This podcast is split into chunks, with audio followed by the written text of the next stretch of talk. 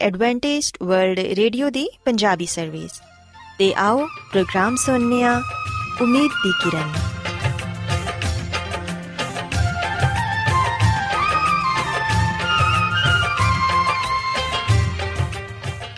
ਸਾਥਿਓ, ਮੈਂ ਤੁਹਾਡੀ ਮੇਜ਼ਬਾਨ ਫਰਾਜ਼ ਸਲੀਮ, ਪ੍ਰੋਗਰਾਮ ਉਮੀਦ ਦੀ ਕਿਰਨ ਦੇ ਨਾਲ ਤੁਹਾਡੀ ਖidmat 'ਚ ਹਾਜ਼ਰ ਹਾਂ। ਸਾਡੀ ਪੂਰੀ ਟੀਮ ਵੱਲੋਂ ਪ੍ਰੋਗਰਾਮ ਸੁਣਨ ਵਾਲੇ ਸਾਰੇ ਸਾਥੀਆਂ ਨੂੰ ਸਾਡਾ ਮੁਹੱਬਤ ਤੇ ਖਲੂਸ ਭਰਾ ਸਲਾਮ ਕਬੂਲ ਹੋਏ ਸਾਥਿਓ ਉਮੀਦ ਕਰਨੀਆ ਕਿ ਤੁਸੀਂ ਸਾਰੇ ਖੁਦਾ ਤਾਲਾ ਦੇ ਫਜ਼ਲੋ ਕਰਮ ਨਾਲ ਖੈਰੀਅਤ ਨਾਲ ਹੋ ਤੇ ਅੱਜ ਦੇ ਪ੍ਰੋਗਰਾਮ ਦੀ ਤਫਸੀਲ ਕੁਝ ਇਸ ਤਰ੍ਹਾਂ ਹੈ ਕਿ ਪ੍ਰੋਗਰਾਮ ਦਾ ਆਗਾਜ਼ ਇੱਕ ਖੂਬਸੂਰਤ ਗੀਤ ਨਾਲ ਕੀਤਾ ਜਾਏਗਾ ਤੇ ਗੀਤ ਦੇ ਬਾਅਦ ਖੁਦਾ ਦੇ ਖਾਦਮ ਅਜ਼ਮਤ ਇਮਨੁਅਲ ਖੁਦਾਵੰਦ ਦੇ ਇਲਾਹੀ ਪਾਕਲਾਮ ਚੋਂ ਪੈਗਾਮ ਪੇਸ਼ ਕਰਨਗੇ ਇਸ ਤੋਂ ਇਲਾਵਾ ਸਾਥੀਓ ਪ੍ਰੋਗਰਾਮ ਦੇ ਆਖਿਰ 'ਚ ਇੱਕ ਹੋਰ ਖੂਬਸੂਰਤ ਗੀਤ ਤੁਹਾਡੀ ਖidmat 'ਚ ਪੇਸ਼ ਕੀਤਾ ਜਾਏਗਾ ਸੋ ਆਓ ਅੱਜ ਦੇ ਪ੍ਰੋਗਰਾਮ ਦਾ ਆਗਾਜ਼ ਇਸ ਰੂਹਾਨੀ ਗੀਤ ਨਾਲ ਕਰਨੇ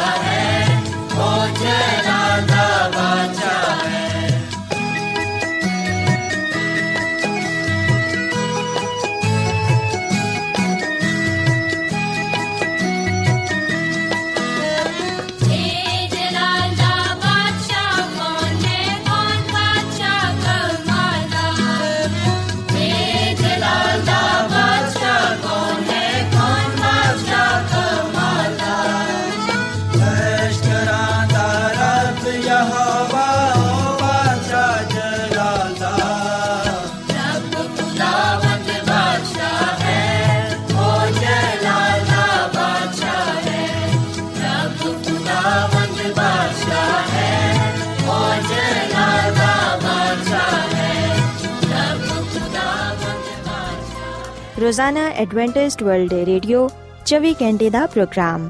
ਜਨੂਬੀ ਏਸ਼ੀਆ ਦੇ ਲਈ ਪੰਜਾਬੀ, ਉਰਦੂ, ਅੰਗਰੇਜ਼ੀ, ਸਿੰਧੀ ਤੇ ਦੂਜੀਆਂ ਬਹੁਤ ਸਾਰੀਆਂ ਜ਼ੁਬਾਨਾਂ ਵਿੱਚ ਨਸ਼ਰ ਕਰਦਾ ਹੈ ਸਿਹਤ, ਮਤਵਾਜ਼ਨ ਖੁਰਾਕ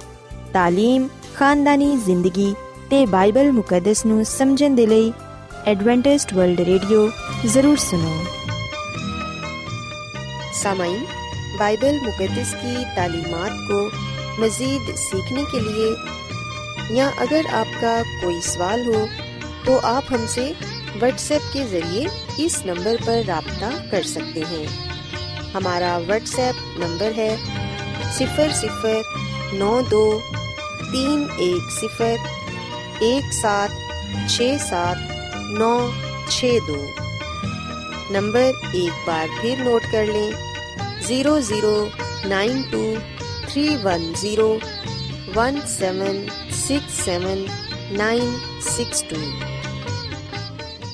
Adventist world radio ਵੱਲੋਂ ਪ੍ਰੋਗਰਾਮ ਉਮੀਦ ਦੀ ਕਿਰਨ ਨਿਸ਼ਰ ਕੀਤਾ ਜਾ ਰਿਹਾ ਹੈ ਹੁਣ ਵੇਲੇ ਹੈ ਕਿ ਅਸੀਂ ਖੁਦਾ ਦੇ ਪਾਕ ਕਲਾਮ ਚੋਂ ਪੈਗਾਮ ਸੁਣੀਏ। ਤੇ ਅੱਜ ਤੁਹਾਡੇ ਲਈ ਪੈਗਾਮ ਖੁਦਾ ਦੇ ਖਾਦਮ ਅਜ਼ਮਤ ਇਮਨੁਅਲ ਪੇਸ਼ ਕਰਨਗੇ। ਤੇ ਆਓ ਆਪਣੇ ਦਿਲਾਂ ਨੂੰ ਤਿਆਰ ਕਰੀਏ ਤੇ ਖੁਦਾ ਦੇ ਕਲਾਮ ਨੂੰ ਸੁਣੀਏ। ਯਿਸੂ ਮਸੀਹ ਦੇ ਅਜ਼ਲੀ ਤੇ ਅਬਦੀ ਨਾਮ ਵਿੱਚ ਸਾਰੇ ਸਾਥੀਆਂ ਨੂੰ ਸਲਾਮ ਸਾਥਿਓ ਮੈਂ ਮਸੀਹ ਯਿਸੂ ਵਿੱਚ ਤੁਹਾਡਾ ਖਾਦਮ ਅਜ਼ਮਤ ਇਮਾਨੁਅਲ ਕਲਾਮੇ ਮੁਕੱਦਸ ਦੇ ਨਾਲ ਤੁਹਾਡੀ ਖਿਦਮਤ ਵਿੱਚ ਹਾਜ਼ਰ ਹਾਂ ਤੇ ਸਾਥੀਓ ਮੈਨੂੰ ਉਮੀਦ ਹੈ ਕਿ ਤੁਸੀਂ ਹੁਣ ਖੁਦਾਵੰਦ ਦੇ ਕਲਾਮ ਨੂੰ ਸੁਣਨ ਦੇ ਲਈ ਤਿਆਰ ਹੋ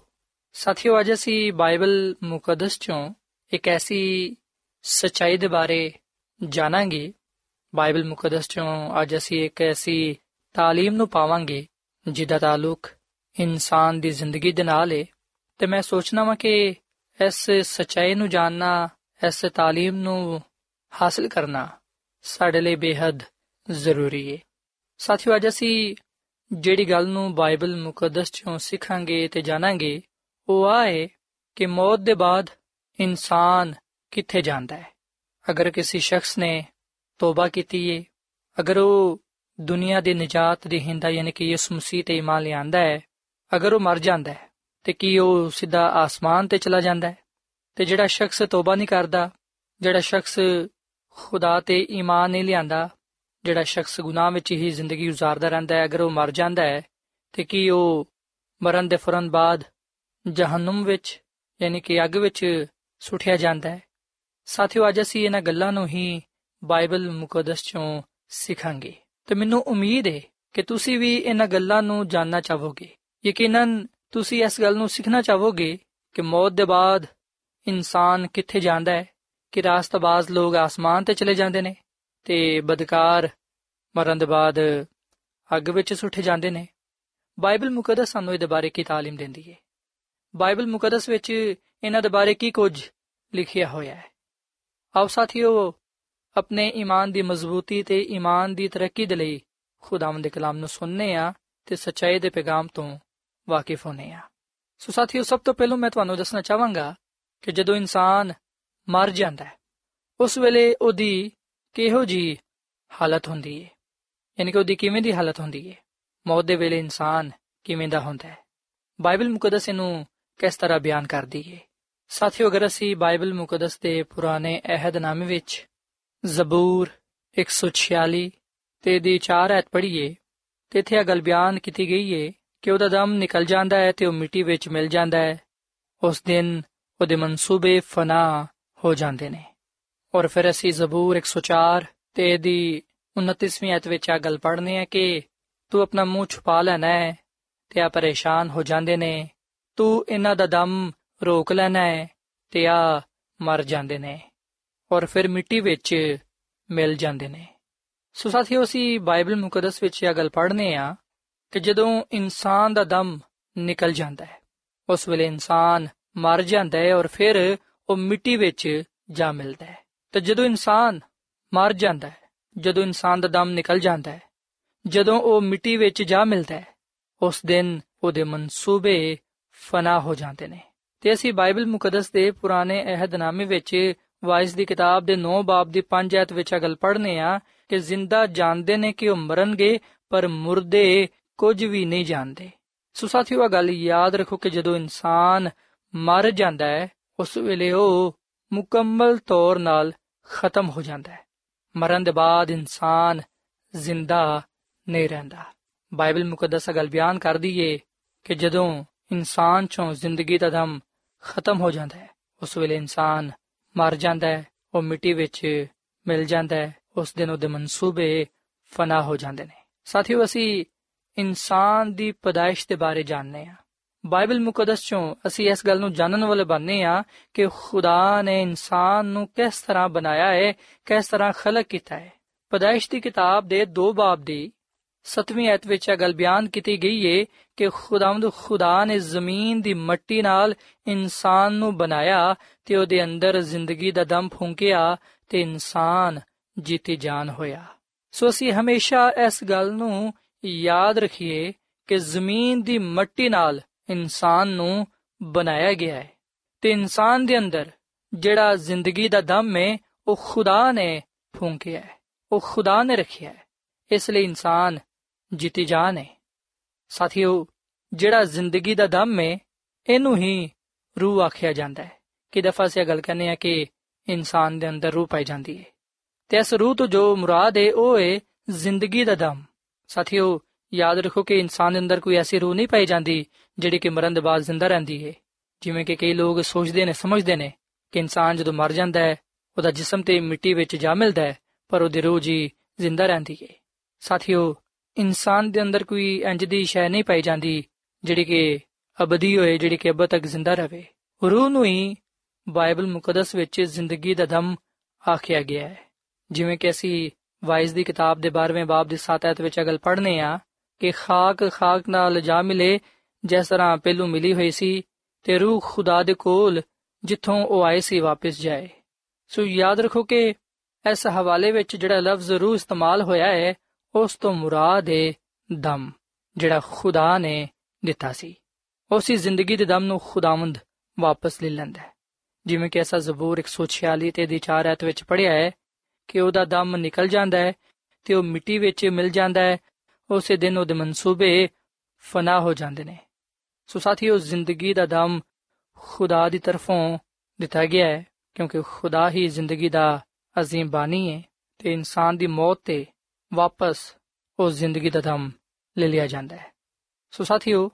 ਇਨਸਾਨ ਮੌਤ ਦੇ ਵੇਲੇ ਮਰਨ ਦੇ ਬਾਅਦ ਮਿੱਟੀ ਵਿੱਚ ਦਫਨਾਇਆ ਜਾਂਦਾ ਹੈ, ਉਹ ਮਿੱਟੀ ਵਿੱਚ ਜਾ ਮਿਲਦਾ ਹੈ ਤੇ ਬਾਈਬਲ ਮੁਕੱਦਸਾ ਗੱਲ ਬਿਆਨ ਕਰਦੀ ਏ ਕਿ ਜਦੋਂ ਇਨਸਾਨ ਮਰ ਜਾਂਦਾ ਹੈ, ਜਦੋਂ ਉਹ ਮਿੱਟੀ ਵਿੱਚ ਮਿਲ ਜਾਂਦਾ ਹੈ, ਉਸ ਦਿਨ ਉਹਦੇ ਮਨਸੂਬੇ ਖਤਮ ਹੋ ਜਾਂਦੇ ਨੇ। ਯਾਨੀ ਕਿ ਇਨਸਾਨ ਮੁਕੰਮਲ ਤੌਰ 'ਤੇ ਮੁਰਦਾ ਹੁੰਦਾ ਹੈ, ਮਰ ਜਾਂਦਾ ਹੈ ਤੇ ਮੁਰਦੇ ਨਹੀਂ ਜਾਣਦੇ ਕਿ ਉਹ ਕਿੱਥੇ ਹੁੰਦੇ ਨੇ। ਸੋ ਸਾਥੀਓ, ਮੈਨੂੰ ਉਮੀਦ ਹੈ ਕਿ ਤੁਸੀਂ ਇਸ ਗੱਲ ਨੂੰ ਸਿੱਖਿਆ ਹੈ ਕਿ ਮੌਤ ਦੇ ਵੇਲੇ ਇਨਸਾਨ ਦੀ ਹਾਲਤ ਕਿਵੇਂ ਦੀ ਹੁੰਦੀ ਹੈ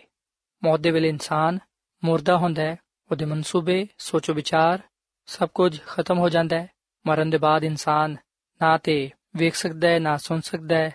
ਨਾ ਗੱਲਬਾਤ ਕਰ ਸਕਦਾ ਤੇ ਨਾ ਹੀ ਇਧਰ ਉਧਰ ਜਾ ਸਕਦਾ ਹੈ। ਮੌਤ ਦੇ ਵੇਲੇ ਇਨਸਾਨ ਮੁਰਦਾ ਹੁੰਦਾ ਹੈ, ਕਬਰ ਵਿੱਚ ਪਿਆ ਰਹਿੰਦਾ ਹੈ, ਉਹਦਾ ਜਿਸਮ ਮਿੱਟੀ ਵਿੱਚ ਜਾ ਮਿਲਦਾ ਹੈ। ਸਾਥੀਓ,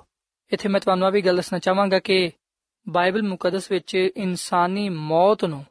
ਸੋ ਜਾਣ ਨਾਲ ਵੀ ਤਸ਼ਬੀਹ ਦਿੱਤੀ ਗਈ ਹੈ। ਨੀਂਦ ਨਾਲ ਇਹਨੂੰ ਅਲਾਮਤ ਦਿੱਤੀ ਗਈ। ਹੈ ਜਿਵੇਂ ਕੋਈ ਸ਼ਖਸ ਗਹਿਰੀ ਨੀਂਦ ਵਿੱਚ ਹੁੰਦਾ ਹੈ, ਜਦੋਂ ਕੋਈ ਵੀ ਇਨਸਾਨ ਸੌਂਦਾ ਹੈ, ਉਸ ਵੇਲੇ ਉਹਨੂੰ ਪਤਾ ਨਹੀਂ ਹੁੰਦਾ ਕਿ ਉਹਦੇ ird-gird ਕੀ ਕੁਝ ਹੁੰਦੀ ਹੈ। ਉਸੇ ਤਰ੍ਹਾਂ ਮਰਿਆ ਹੋਇਆ ਸ਼ਖਸ, ਮੁਰਦਾ ਸ਼ਖਸ ਕੁਝ ਵੀ ਨਹੀਂ ਜਾਣਦਾ ਕਿ ਦੁਨੀਆ ਵਿੱਚ ਕੀ ਕੁਝ ਹੁੰਦੀ ਹੈ। ਸੋ ਸਾਥੀਓ, ਇੱਥੇ ਇਹ ਸਵਾਲ ਪੈਦਾ ਹੁੰਦਾ ਹੈ ਕਿ ਮੌਤ ਦੇ ਬਾਅਦ ਰਾਸਤਬਾਜ਼ ਲੋਕ ਕਿੱਥੇ ਜਾਂਦੇ ਨੇ? ਸਾਥੀਓ, ਬਾਈਬਲ ਮੁਕੱਦਸ ਗੱਲ ਬਿਆਨ ਕਰਦੀ ਏ ਕਿ ਭਾਵੇਂ ਰਾਸਤਬਾਜ਼ ਕੋਈ ਹੋਏ ਜਾਂ ਨਾਰਾਜ਼ਤ ਯਾਨੀ ਕਿ ਬਦਕਾਰ, ਜਿਹੜਾ ਵੀ ਇਨਸਾਨ ਇਸ ਦੁਨੀਆਂ ਵਿੱਚ ਪਾਇਆ ਜਾਂਦਾ ਹੈ, ਸਾਰੇ ਦੇ ਸਾਰੇ ਮਰਨ ਦੇ ਬਾਅਦ ਇੱਕ ਹੀ ਜਗ੍ਹਾ ਤੇ ਜਾਂਦੇ ਨੇ। ਯਾਨੀ ਕਿ ਕਬਰ ਵਿੱਚ, ਵਾਇਸ ਦੀ ਕਿਤਾਬ ਦੇ 3 ਬਾਬ ਦੀ 20ਵੀਂ ਆਇਤ ਵਿੱਚ ਅਸੀਂ ਇਹ ਗੱਲ ਪੜ੍ਹਨੇ ਆ ਕਿ ਸਾਰੇ ਦੇ ਸਾਰੇ ਇੱਕ ਹੀ ਜਗ੍ਹਾ ਜਾਂਦੇ ਨੇ, ਸਾਰੇ ਦੇ ਸਾਰੇ ਖਾਕ ਤੋਂ ਨੇ ਤੇ ਸਾਰੇ ਦੇ ਸਾਰੇ ਫਿਰ ਖਾਕ ਵਿੱਚ ਜਾ ਮਿਲਦੇ ਨੇ। ਸੋ ਸਾਥੀਓ ਰਾਸਤਬਾਜ਼ ਲੋਕ ਵੀ ਮਰਨ ਦੇ ਬਾਅਦ ਖਾਕ ਵਿੱਚ ਜਾ ਮਿਲਦੇ ਨੇ ਯਾਨੀ ਕਿ ਉਹ ਕਬਰ ਵਿੱਚ ਦਫਨਾਏ ਜਾਂਦੇ ਨੇ ਤੇ ਉੱਥੇ ਹੀ ਪਏ ਰਹਿੰਦੇ ਨੇ ਤੇ ਅਸੀਂ ਬਾਈਬਲ ਮੁਕੱਦਸ ਵਿੱਚ ਬਹੁਤ ਸਾਰੇ ਲੋਕਾਂ ਦੇ ਬਾਰੇ ਇਹ ਗੱਲ ਪੜ੍ਹਨੇ ਆ ਕਿ ਉਹ ਮਰੇ ਤੇ ਕਬਰਾਂ ਵਿੱਚ ਦਫਨਾਏ ਗਏ ਅਸੀਂ ਵਿਖਨੇ ਕਿ ਇਸ ਦੁਨੀਆਂ ਵਿੱਚ ਅਜ਼ੀਮ ਬਜ਼ੁਰਗ ਆਏ ਨਬੀ ਪੈਗੰਬਰ ਆਏ ਉਹਨਾਂ ਨੇ ਰਾਸਤੇ ਦੀ ਜ਼ਿੰਦਗੀ گزارੀ ਆਪਣੀਆਂ ਜ਼ਿੰਦਗੀਆਂ ਤੋਂ ਖੁਦਾ ਦਾ ਜਲਾਲ ਜ਼ਾਹਿਰ ਕੀਤਾ ਪਰ ਮਰਨ ਦੇ ਬਾਅਦ ਉਹਨਾਂ ਨੂੰ ਦਫਨਾਇਆ ਗਿਆ ਉਹ ਆਸਮਾਨ ਤੇ ਨਾ ਗਏ ਕਿਉਂਕਿ ਆਸਮਾਨ ਤੇ ਜਾਣ ਦਾ ਇੱਕ ਵੇਲਾ ਹੈ ਤੇ ਅਜੇ ਉਹ ਵੇਲਾ ਨਹੀਂ ਆਇਆ ਸਾਥੀਓ ਹਜ਼ਰਤ ਆਦਮ ਹਜ਼ਰਤ ਨੂ ਹਜ਼ਰਤ ਇਬਰਾਹਿਮ ਹਜ਼ਰਤ ਯੂਸਫ ਹਜ਼ਰਤ ਦਾਊਦ ਤੇ ਹੋਰ ਦੂਜੇ ਨਬੀ ਪੈਗੰਬਰ ਜਿੰਨੇ ਵੀ ਇਸ ਦੁਨੀਆਂ ਵਿੱਚ ਆਏ ਯਿਸੂ ਮਸੀਹ ਦੇ ਸ਼ਾਗਿਰਦ ਯਾਨੀ ਕਿ ਯੋਹਨਾ ਰਸੂਲ ਪਤਰਸ ਰਸੂਲ ਔਰ ਫਿਰ ਪਲੂਸ ਰਸੂਲ ਇਹਨਾਂ ਸਾਰਿਆਂ ਤੇ ਮੌਤ ਆਈ ਤੇ ਆ ਮਸੀਹ ਵਿੱਚ ਸੋ ਗਏ ਇਹਨਾਂ ਨੂੰ ਕਬਰਾਂ ਵਿੱਚ ਦਫਨਾਇਆ ਗਿਆ ਤੇ ਅਸੀਂ ਬਾਈਬਲ ਮੁਕੱਦਸ ਦੇ ਨਵੇਂ ਏਧਨਾਮੇ ਵਿੱਚ ਅਮਾਲ ਦੀ ਕਿਤਾਬ ਦੇ 2 ਬਾਬ ਦੀ 29 ਐਤ ਵਿੱਚ ਆ ਗੱਲ ਪੜ੍ਹਦੇ ਆ ਪਤਰਸ ਰਸੂਲ ਨੇ ਆ ਗੱਲ ਕਹੀ, ਕਿ ਐ ਭਰਾਵੋ, ਮੈਂ ਕੌਮ ਦੇ ਬਜ਼ੁਰਗ ਦਾਊਦ ਦੇ ਹੱਕ ਵਿੱਚ ਤੁਹਾਨੂੰ ਦਲੇਰੀ ਦੇ ਨਾਲ ਕਹਿ ਸਕਦਾ ਵਾਂ ਕਿ ਉਹ ਮੂਇਆ ਤੇ ਦਫਨ ਵੀ ਹੋਇਆ ਤੇ ਉਹਦੀ ਕਬਰ ਅੱਜ ਤੱਕ ਸਾਡੇ ਕੋਲ ਮੌਜੂਦ ਹੈ ਔਰ ਫਿਰ ਅਸੀਂ ਇਹਦੇ ਨਾਲ ਅਮਾਲ ਦੀ ਕਿਤਾਬ ਦੇ ਦੋ ਬਾਬ ਦੀ 34 ਅਧ ਵਿੱਚ ਗੱਲ ਪੜ੍ਹਨੇ ਆ ਕਿ ਦਾਊਦ ਆਸਮਾਨ ਤੇ ਨੇ ਚੜਿਆ ਸੋ ਪਤਰਸ ਰਸੂਲ ਨੇ ਆ ਕਲਾਮ ਬਹੁਤ ਸਾਰੇ ਲੋਕਾਂ ਦੇ ਨਾਲ ਕੀਤਾ। ਉਹਨੇ ਲੋਕਾਂ ਨੂੰ ਆ ਗੱਲ ਦੱਸੀ ਕਿ ਬਜ਼ੁਰਗ ਦਾਊਦ ਮਰਿਆ, ਦਫਨ ਹੋਇਆ, ਕਬਰ ਵਿੱਚ ਦਫਨਾਇਆ ਗਿਆ, ਪਰ ਉਹ ਆਸਮਾਨ ਤੇ ਨਹੀਂ ਚੜਿਆ ਯਾਨੀ ਕਿ ਸਾਥੀਓ ਆ ਗੱਲ ਯਾਦ ਰੱਖੋ ਕਿ ਰਾਸਤਬਾਜ਼ ਲੋਗ ਮਰਨ ਦੇ ਬਾਅਦ ਫੌਰਨ ਆਸਮਾਨ ਤੇ ਨਹੀਂ ਚਲੇ ਜਾਂਦੇ। ਬੇਸ਼ੱਕ ਆ ਗੱਲ ਸੱਚ ਹੈ ਕਿ ਰਾਸਤਬਾਜ਼ ਲੋਗ ਆਸਮਾਨ ਤੇ ਜਾਣਗੇ, ਪਰ ਸਾਥੀਓ, ਸਾਰੇ ਦੇ ਸਾਰੇ ਰਾਸਤਬਾਜ਼ ਲੋਗ ਆਸਮਾਨ ਤੇ ਉਸ ਵੇਲੇ ਜਾਣਗੇ ਜਦੋਂ ਯਿਸੂ ਮਸੀਹ ਦੀ ਦੂਜੀ ਆਮਦ ਹੋਏਗੀ। ਯਿਸੂ ਮਸੀਹ ਦੀ ਦੂਜੀ ਆਮਦ ਤੋਂ ਪਹਿਲਾਂ ਕੋਈ ਵੀ ਰਾਸਤਬਾਜ਼ ਆਸਮਾਨ ਤੇ ਨਹੀਂ ਜਾ ਸਕਦਾ। ਯਿਸੂ ਮਸੀਹ ਖੁਦ ਰਾਸਤਬਾਜ਼ ਲੋਕਾਂ ਨੂੰ ਆਪਣੀ ਦੂਜੀ ਆਮਦ ਤੇ ਆਸਮਾਨ ਦੀ ਬਾਦਸ਼ਾਹਤ ਵਿੱਚ ਲੈ ਕੇ ਜਾਏਗਾ। ਸੋ ਜਿਹੜੇ ਰਾਸਤਬਾਜ਼ ਲੋਗ ਇਸ ਦੁਨੀਆ ਚੋਂ ਚਲੇ ਗਏ ਨੇ, ਜਿਹੜੇ ਰਾਸਤਬਾਜ਼ ਲੋਗ ਯਿਸੂ ਮਸੀਹ ਦੀ ਦੂਜੀ ਆਮਦ ਤੋਂ ਪਹਿਲਾਂ ਸੋ ਜਾਣਗੇ, ਯਿਸੂ ਮਸੀਹ ਉਹਨਾਂ ਨੂੰ ਕਬਰਾਂ ਚੋਂ ਜ਼ਿੰਦਾ ਕਰੇਗਾ ਤੇ ਉਹਨਾਂ ਨੂੰ ਆਪਣੇ ਨਾਲ ਆਸਮਾਨ ਦੀ ਬਾਦਸ਼ਾਹਤ ਵਿੱਚ ਲੈ ਜਾਏਗਾ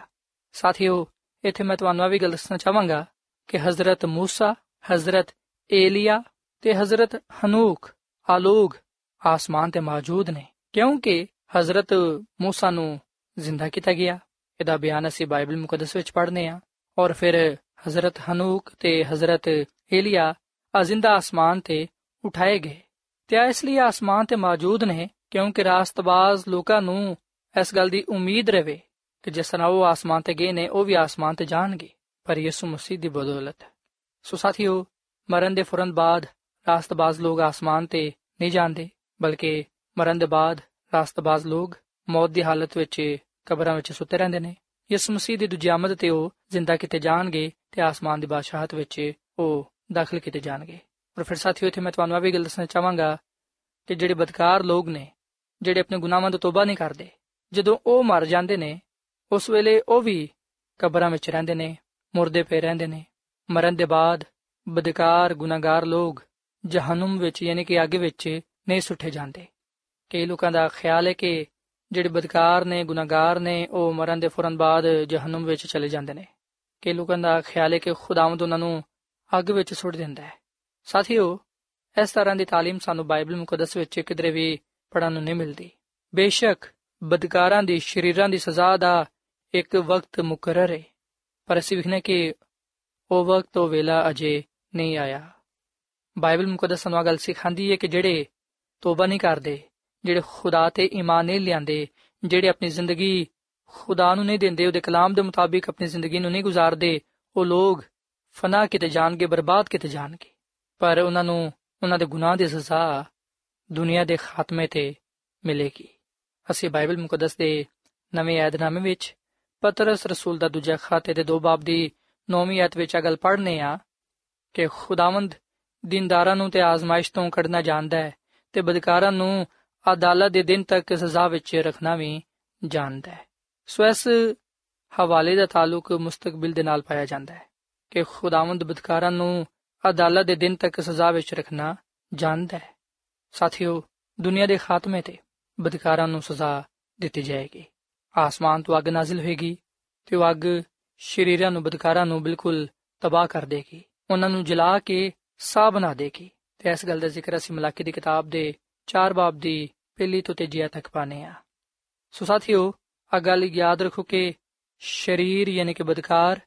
ਤੇ ਰਾਸਤ ਮੁਰਦੇ। ਕਿਆਮਤ ਦੇ ਦਿਨ ਤੱਕ ਆਪਣੀ ਆਪਣੀ ਕਬਰਾਂ ਵਿੱਚ ਬਿਲਕੁਲ ਬੇਖਬਰ ਪਏ ਰਹਿਣਗੇ। ਯਿਸੂ ਮਸੀਹ ਰਾਸਤਬਾਜ਼ਾਂ ਨੂੰ ਪਹਿਲੀ ਕਿਆਮਤ ਵਿੱਚ ਜ਼ਿੰਦਾ ਕਰੇਗਾ ਤੇ ਦੂਜੀ ਵਿੱਚ ਸ਼ਰੀਰਾਂ ਨੂੰ। ਮੁਬਾਰਕ ਤੇ ਮੁਕੱਦਸ ਉਹ ਨੇ ਜਿਹੜੇ ਕਿ ਪਹਿਲੀ ਕਿਆਮਤ ਵਿੱਚ ਸ਼ਰੀਕ ਹੋਣ, ਕਿਉਂਕਿ ਉਹਨਾਂ ਤੇ ਦੂਜੀ ਮੌਤ ਦਾ ਅਸਰ ਨਾ ਹੋਏਗਾ। ਜਿਹੜੇ ਦੂਜੀ ਕਿਆਮਤ ਵਿੱਚ ਜ਼ਿੰਦਾ ਹੋਣਗੇ, ਉਹ ਬਦਕਾਰ ਤੇ ਸ਼ਰੀਰ ਹੋਣਗੇ, ਉਹਨਾਂ ਨੂੰ ਸਜ਼ਾ ਦਿੱਤੀ ਜਾਏਗੀ। ਯਹੋਨਾ ਦੇ ਅੰਜੀਲ ਦੇ 5 ਬਾਬ ਦੀ 28 ਤੇ 29 ਆਇਤ ਵਿੱਚ ਇਹ ਗੱਲ ਬਿਆਨ ਕੀਤੀ ਗਈ ਹੈ ਯਿਸੂ ਮਸੀਹ ਨੇ ਫਰਮਾਇਆ ਕਿ ਇਸ ਗੱਲ ਤੋਂ ਤਜਬ ਨਾ ਕਰੋ, ਕਿਉਂਕਿ ਉਹ ਵੇਲਾ ਆਂਦਾ ਹੈ ਕਿ ਜਿੰਨੇ ਕਬਰਾਂ ਵਿੱਚ ਹੋਣਗੇ, ਉਹਦੀ ਆਵਾਜ਼ ਸੁਣ ਕੇ ਨਿਕਲਣਗੇ, ਜਿਨ੍ਹਾਂ ਨੇ ਨੇਕੀ ਕੀਤੀ ਹੋਏਗੀ ਜ਼ਿੰਦਗੀ ਦੀ ਕਿਆਮਤ ਦੇ ਲਈ। ਤੇ ਜਿਨ੍ਹਾਂ ਨੇ ਬਦੀ ਕੀਤੀ ਹੋਏਗੀ ਸਜ਼ਾ ਦੀ ਕਿਆਮਤ ਦੇ ਲਈ। ਸੋ ਸਾਥੀਓ, ਆ ਗੱਲ ਯਾਦ ਰੱਖੋ ਕਿ ਪਹਿਲੀ ਕਿਆਮਤ ਤੇ ਰਾਸਤਬਾਜ਼ ਲੋਕ ਜ਼ਿੰਦਾ ਕੀਤੇ ਜਾਣਗੇ ਤੇ ਆ ਪਹਿਲੀ ਕਿਆਮਤ ਯਿਸੂ ਮਸੀਹ ਦੀ ਦੂਜੀ ਆਮਦ ਤੇ ਹੋਏਗੀ। ਯਿਸੂ ਮਸੀਹ ਦੀ ਦੂਜੀ ਆਮਦ ਤੇ ਰਾਸਤਬਾਜ਼ ਲੋਕਾਂ ਨੂੰ ਜ਼ਿੰਦਾ ਕੀਤਾ ਜਾਏਗਾ, ਉਹ ਆਸਮਾਨ ਤੇ ਚਲੇ ਜਾਣਗੇ, ਜਦਕਿ ਦੂਜੀ ਕਿਆਮਤ ਦੇ ਬਾਅਦ ਸਰੀਰ ਸਜ਼ਾ ਪਾਉਣ ਦੇ ਲਈ ਜ਼ਿੰਦਾ ਹੋਣਗੇ ਤੇ ਉਹ ਬਿਲਕੁਲ ਤਬਾਹ ਬਰਬਾਦ ਹੋ ਜਾਣਗੇ। ਤੇ ਸਾਥੀਓ ਦੂਜੀ ਕਿਆਮਤ ਹਜ਼ਾਰ ਸਾਲਾ ਜ਼ਮਾਨੇ ਦੇ ਬਾਅਦ ਹੋਏਗੀ। ਯਿਸੂ ਮਸੀਹ ਦੀ ਦੂਜੀ ਆਮਦ ਤੇ ਰਾਸਤਬਾਜ਼ ਲੋਕ ਆਸਮਾਨ ਤੇ ਜਾਣਗੇ, ਹਜ਼ਾਰ ਬਰਸ ਤੱਕ ਉਹ ਆਸਮਾਨ ਤੇ ਬਾਦਸ਼ਾਹੀ ਕਰਨਗੇ ਤੇ ਉਹ ਦੇ ਇਖਤਤਾਮ ਤੇ ਦੂਜੀ ਕਿਆਮਤ ਹੋਏਗੀ ਸ਼ਰੀਰਾਂ ਨੂੰ ਜ਼ਿੰਦਾ ਕੀਤਾ ਜਾਏਗਾ ਤੇ ਉਹਨਾਂ ਨੂੰ ਉਹਨਾਂ ਦੇ ਗੁਨਾਹ ਦੀ ਸਜ਼ਾ ਮਿਲੇਗੀ। ਸੋ ਸਾਥੀਓ, ਅਸੀਂ ਵਿਖਨੇ ਹਾਂ ਕਿ ਰਾਸਤਬਾਜ਼ ਲੋਕਾਂ ਦੇ ਲਈ ਬਾਈਬਲ ਮੁਕੱਦਸ ਵਿੱਚ ਜ਼ਿੰਦਗੀ ਦੀ ਉਮੀਦ ਪਾਈ ਜਾਂਦੀ ਹੈ ਮੁਬਾਰਕ ਤੇ ਖੁਸ਼ਖਬਰੀ ਦੀ ਉਮੀਦ ਪਾਈ ਜਾਂਦੀ ਹੈ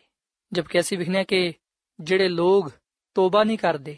ਜਿਹੜੇ ਲੋਕ ਆਪਣੇ ਗੁਨਾਹਾਂ ਤੋਂ ਨਿਕਲਣਾ ਪਸੰਦ ਨਹੀਂ ਕਰਦੇ, ਜਿਹੜੇ ਲੋਕ ਗੁਨਾਹਾਂ ਵਿੱਚ ਜ਼ਿੰਦਗੀ گزارਣਾ ਪਸੰਦ ਕਰਨਗੇ, ਜਿਹੜੇ ਖੁਦਾ ਨੂੰ ਤਰਕ ਕਰਨਗੇ, ਉਹਦੀ ਸ਼ਰੀਅਤ ਨੂੰ ਤਰਕ ਕਰਨਗੇ, ਆਪਣੇ ਆਪ ਨੂੰ ਜਿਹੜੇ ਲੋਕ ਬਦਲਣਗੇ ਨਹੀਂ, ਬਾਈਬਲ ਮੁਕੱਦਸਾ ਗੱਲ ਬਿਆਨ ਕਰਦੀ ਏ ਕਿ ਉਹ ਆਪਣੇ ਗੁਨਾਹ ਦੀ ਸਜ਼ਾ ਪਾਣਗੇ। ਉਹਨਾਂ ਦੇ ਲਈ ਇਹ ਗੱਲ ਬਿਆਨ ਕੀਤੀ ਗਈ ਏ ਕਿ ਜਿਹੜੀ ਜਾਨ ਗੁਨਾਹ ਕਰੇਗੀ, ਸੋ ਉਹ ਮਰੇਗੀ।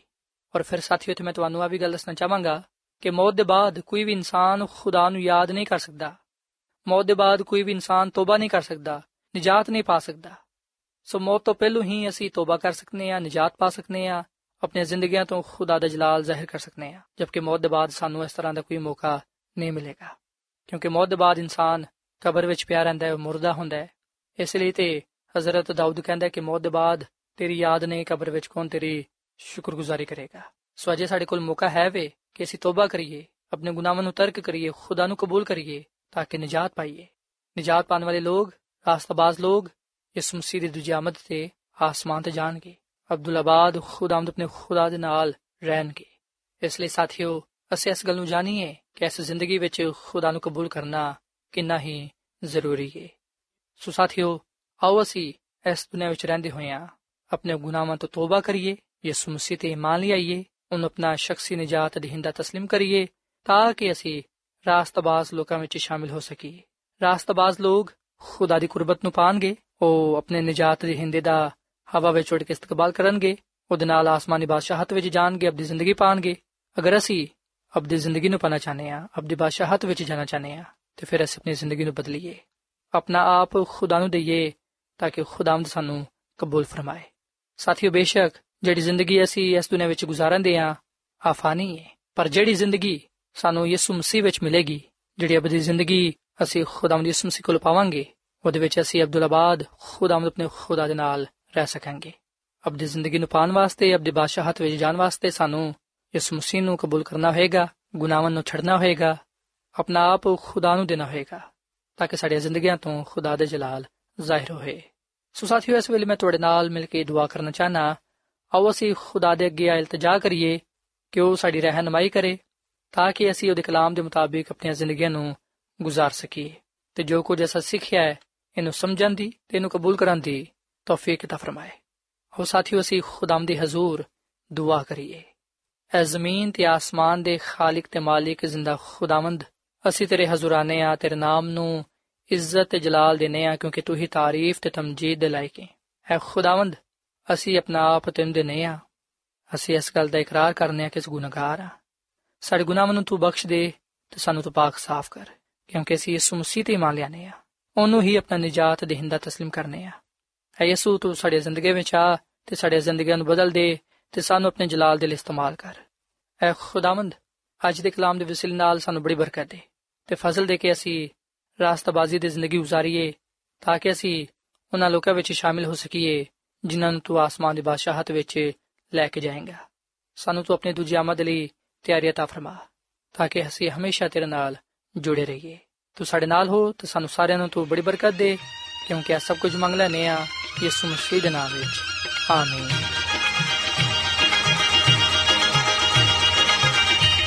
ਖੁਦਾ ਦੇ ਪਰਦੇ ਖਾ ਜੋ ਕੋਈ ਇਨਸਾਨ ਬੈਂਦਾ ਹੈ, ਖੁਦਾ ਦੇ ਖੰਭ ਤੇ ਚਾਹੇ ਥਾ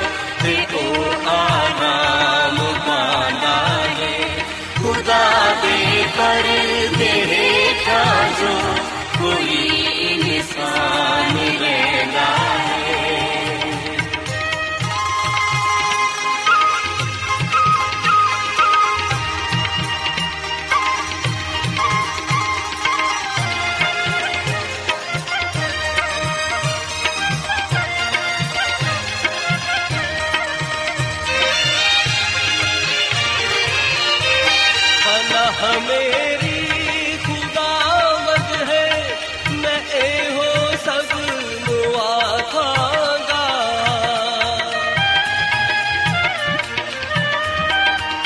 हमें